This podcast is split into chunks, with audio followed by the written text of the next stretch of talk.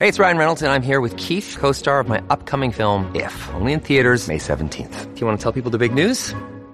All right, I'll do it. Sign up now and you'll get unlimited for $15 a month and six months of Paramount Plus Essential Plan on us. Mintmobile.com slash switch. Upfront payment of $45 equivalent to $15 per month. Unlimited over 40 gigabytes per month. Face lower speeds. Videos at 480p. Active Mint customers by 531.24 get six months of Paramount Plus Essential Plan. Auto renews after six months. Offer ends May 31st, 2024. Separate Paramount Plus registration required. Terms and conditions apply if rated PG. When you need mealtime inspiration, it's worth shopping Kroger, where you'll find over 30,000 mouthwatering choices that excite your inner foodie. And no matter what tasty choice you make, you'll enjoy our everyday low prices, plus extra ways to save, like digital coupons worth over $600 each week. You can also save up to $1 off per gallon at the pump with fuel points. More savings and more inspiring flavors make shopping Kroger worth it every time. Kroger, fresh for everyone. Fuel restrictions apply. With Lucky Land slots, you can get lucky just about anywhere. Dearly beloved, we are gathered here today to. Has anyone seen the bride and groom? Sorry, sorry, we're here. We were getting lucky in the limo and we lost track of time. No, Lucky Land Casino, with cash prizes that add up quicker than a guest registry. In that case, I pronounce you lucky. Play for free at LuckyLandSlots.com. Daily bonuses are waiting. No purchase necessary. Void where prohibited by law. 18 plus. Terms and conditions apply. See website for details. From the fifth quarter studio in Madison, Wisconsin. Madison, Wisconsin. You're listening to the five minute basketball coaching podcast with our host, Steve Collins. Hey, everybody. Welcome, welcome, welcome. Um, before we jump in today, I'd just like to give a big shout out to teachhoops.com for coaches who want to get better. It is every resource. It's something I would have wanted as a young coach, and that's why I started it. I think it's something that can help you become a better basketball coach, win more games, be more connected with your players in less time. So go over and check it out, and let's head off the podcast. Our question today is dedicated to something that I actually went backwards on in my coaching career. Um, when I started coaching, I was a head coach immediately um, getting into it when I started coaching at the age of 20 years old. Now I'm 34. Um, you know, I started as a middle school coach and then I moved on to high school level and then ultimately as a, an assistant at the collegiate level. Um, but one thing that uh, I have learned to do the last couple years is just being assistant. Uh, one of the reasons why I decided to become an assistant was it just met my lifestyle in regards to my family. I have a six-year-old daughter and a one-year-old son. Uh, it was time to take a break from being a head coach at a high level, and so it's been a wonderful transition into being an assistant. Uh, so uh, I'm going to give my perspective of what it's like to be an effective assistant, and then how to delegate and be effective in making sure that your assistants on your high school team, if you're a head coach at any level in high school, how they can be effective. So, really, our question today is how can we make our assistant coaches effective? Okay. And then how to be an assist, effective assistant coach if you're in that role. So, as a head coach, how can you make your assistants effective, and then how can you be effective if you're an, if you're an assistant coach? Um, as I like to do, I like to do things in threes. So, I'm going to give you three points at both areas. First area I'd like to really focus on is how can a head coach do a great job of making sure their assistants are being effective. Um, first off, it goes off. You got to give them something to do. Um, too often, people come in, coaches come in, they just kind of sit there and they maybe help out in drills, and they're kind of waiting and seeing what they should be doing at practice. You need to delegate work to your assistants from the standpoint of your practices to everything else you do in your program. Uh, you do not have to put all the weight on your shoulder in any level that you coach. You know, uh, have them in charge of skill development or a focus area of defense or offense. You know, get to know what your assistant coach's strengths are or what is something they really want to build on. What are some of their goals and help them and support that. Uh, coaching is a field like education where we should be giving back to the people that want to continue on uh, in the coaching field. Uh, so you, we need to learn to delegate power to our assistant coaches uh, because they're only going to be effective if you give them something to do. Um, things that I have done in the past in delegating is especially especially one thing you want to look at when delegating within not practice but in the game. You know, delegate them to keep track of certain statistics or look at things that are a big emphasis that night. Um, you know, whether it's rebounding, uh, defensive rotation, uh, identifying foul trouble, um, all those different things, monitoring substitutions. Um, uh, one of the things I always think about uh, is building relationships with certain certain players, um, because as a head coach, your voice can be white noise, and I think it's really important if you can delegate your assistants to build strong relationships with your players as well. Uh, you're going to be able to get them to play harder for you. Uh, the second point is emphasize their strengths and where their passions reside in the game of basketball.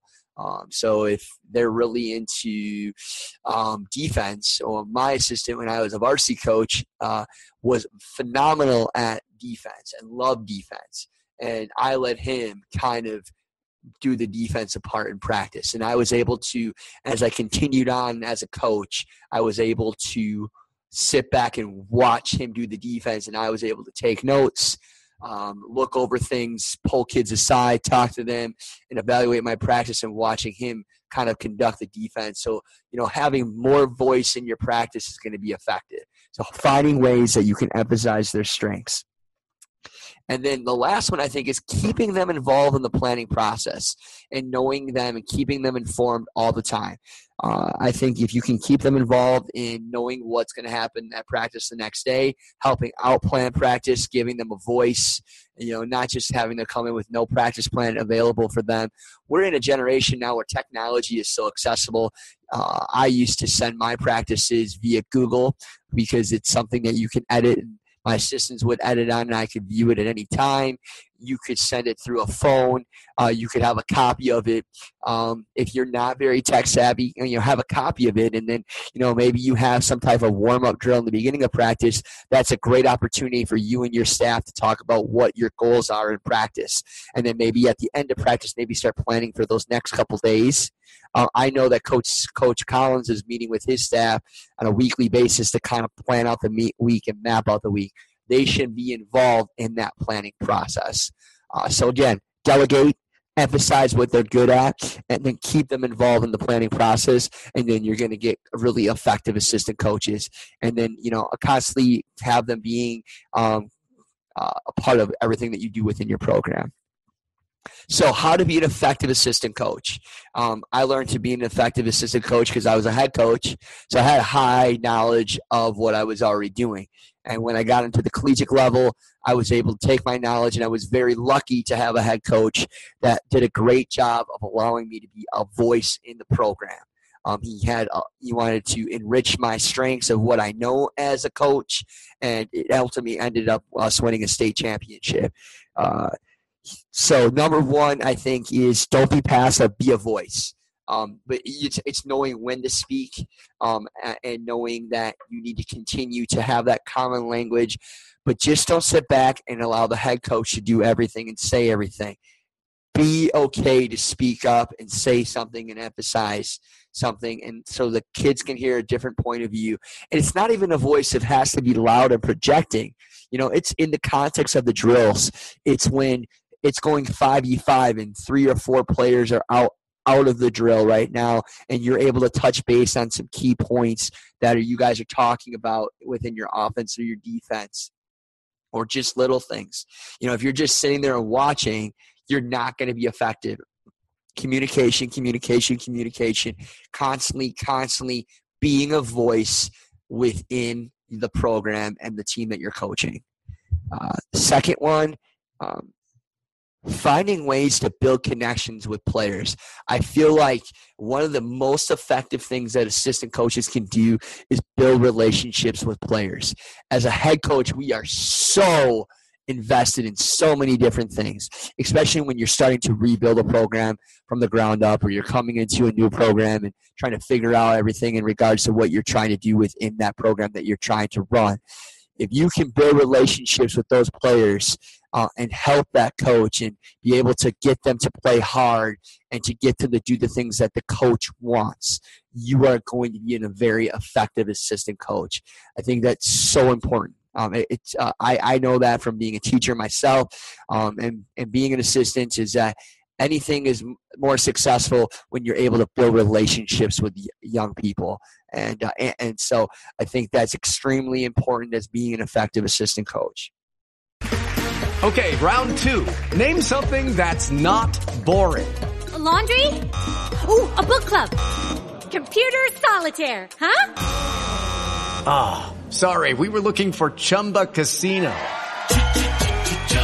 That's right. ChumbaCasino.com has over 100 casino style games. Join today and play for free for your chance to redeem some serious prizes. ChumbaCasino.com. No purchase necessary. Full prohibited by law. 18 plus terms and conditions apply. See website for details. The last thing is providing insight and your own your own piece to the program. You you cannot be a robot because if you're just going to be a robot, your program that you're part of is only going to be as good as the one person in charge. Um, one thing that people don't understand is the great programs out there at the collegiate level have wonderful assistants that provide input and their strengths every day. You know, I constantly look back at Duke. Duke has had phenomenal assistant coaches that have presented themselves as to be great head coaches in other places. You know, but they were they were able to be a part of and voice themselves in Duke basketball. I, whatever basketball program you're in, you cannot be afraid to not provide insight and suggestions in in, in the in the team that you're coaching because you just can't be there and back off. I think the coach in the end, if he cannot or she cannot be a control freak, you know, they have to be able to trust in you to provide insight, insight and feedback about, all right, this isn't working. Maybe we need to do this defensively right now. Or I maybe we need to focus a little bit more on rebound positioning. You know, you need to be that other voice and help them because again, a head coach it's really hard. You become tunnel vision because it becomes such an overwhelming task in this day and age in regards to coaching the game of basketball. So you're not only going to be able to um, be effective for your team, but you're also going to support that head coach that you're part of as well. Um, so those are some big key points and about being an effective coach, an assistant coach, and then how head coach can make their assistant coach effective effective too because it's really a two-way street um, assistant coaches are only as effective as the head coach allows them to be and then once they feel if they are allowed to be effective then they have to kind of take its course in regards to what they're doing at the basketball program the question of the day is why is there such a low turnout in high school basketball for girls. And I don't know, you know, I see more and more Facebook posts, tweets about the lack of enrollment and the lack of participants and females in basketball. And I don't know exactly what it is. I think it's a topic that we need to continue to address. Um, I feel like in general we have less three sport athletes between males and females but it seems like more than ever we're seeing a less and less multi-sport female athletes especially less girls wanting to play basketball i don't know what it is. I think number one is that they are specializing in multiple sports at a young age. I also think that they are playing too many games and they're getting sick of it. By the time they get to high school they've played too many games. It's way too you know it's not fun anymore for them i think for girls and i'm not just making a stereotype i think the fun piece is really important in them wanting to continue to play the game of basketball in any sport and i think if we do not make it fun and we make it so serious at younger ages and we play so many games, they just get sick of it. And I think that's one of the key problems is that they just get sick of it by the time they get to high school. It's a long season, you know, and it's a long season for both genders. It's a long, long season. And so I think that we have to be conscientious of how many games we play, how much we do with our basketball players at a young age to help the game grow so they're playing at the varsity level at the highest level when they get to us at high school. If you have any suggestions related to that topic, please be don't be afraid to contact us um, at teachhoops.com on our Facebook page. You can email us directly We'll love your suggestions. I really want to support this mission of getting more female athletes to continue to play the game of basketball. Um, but I know it's a big problem across the country. And uh, so we need to continue to support that and get more players to want to play. It's a great game, and I want people to continue to play it. Again, have a great, great week. This is Coach Stager, and this is Coach. I mean, sorry, I almost said Coach Unplug. This is High School Hoops, episode 63. Thanks a lot. Bye bye. Sports Social Podcast Network. Hello, it is Ryan, and we could all use an extra bright spot in our day, couldn't we? Just to make up for things like sitting in traffic, doing the dishes, counting your steps, you know, all the mundane stuff. That is why I'm such a big fan of Chumba Casino. Chumba Casino has all your favorite social casino style games that you can play for free anytime, anywhere with daily bonuses. That should brighten your day a little.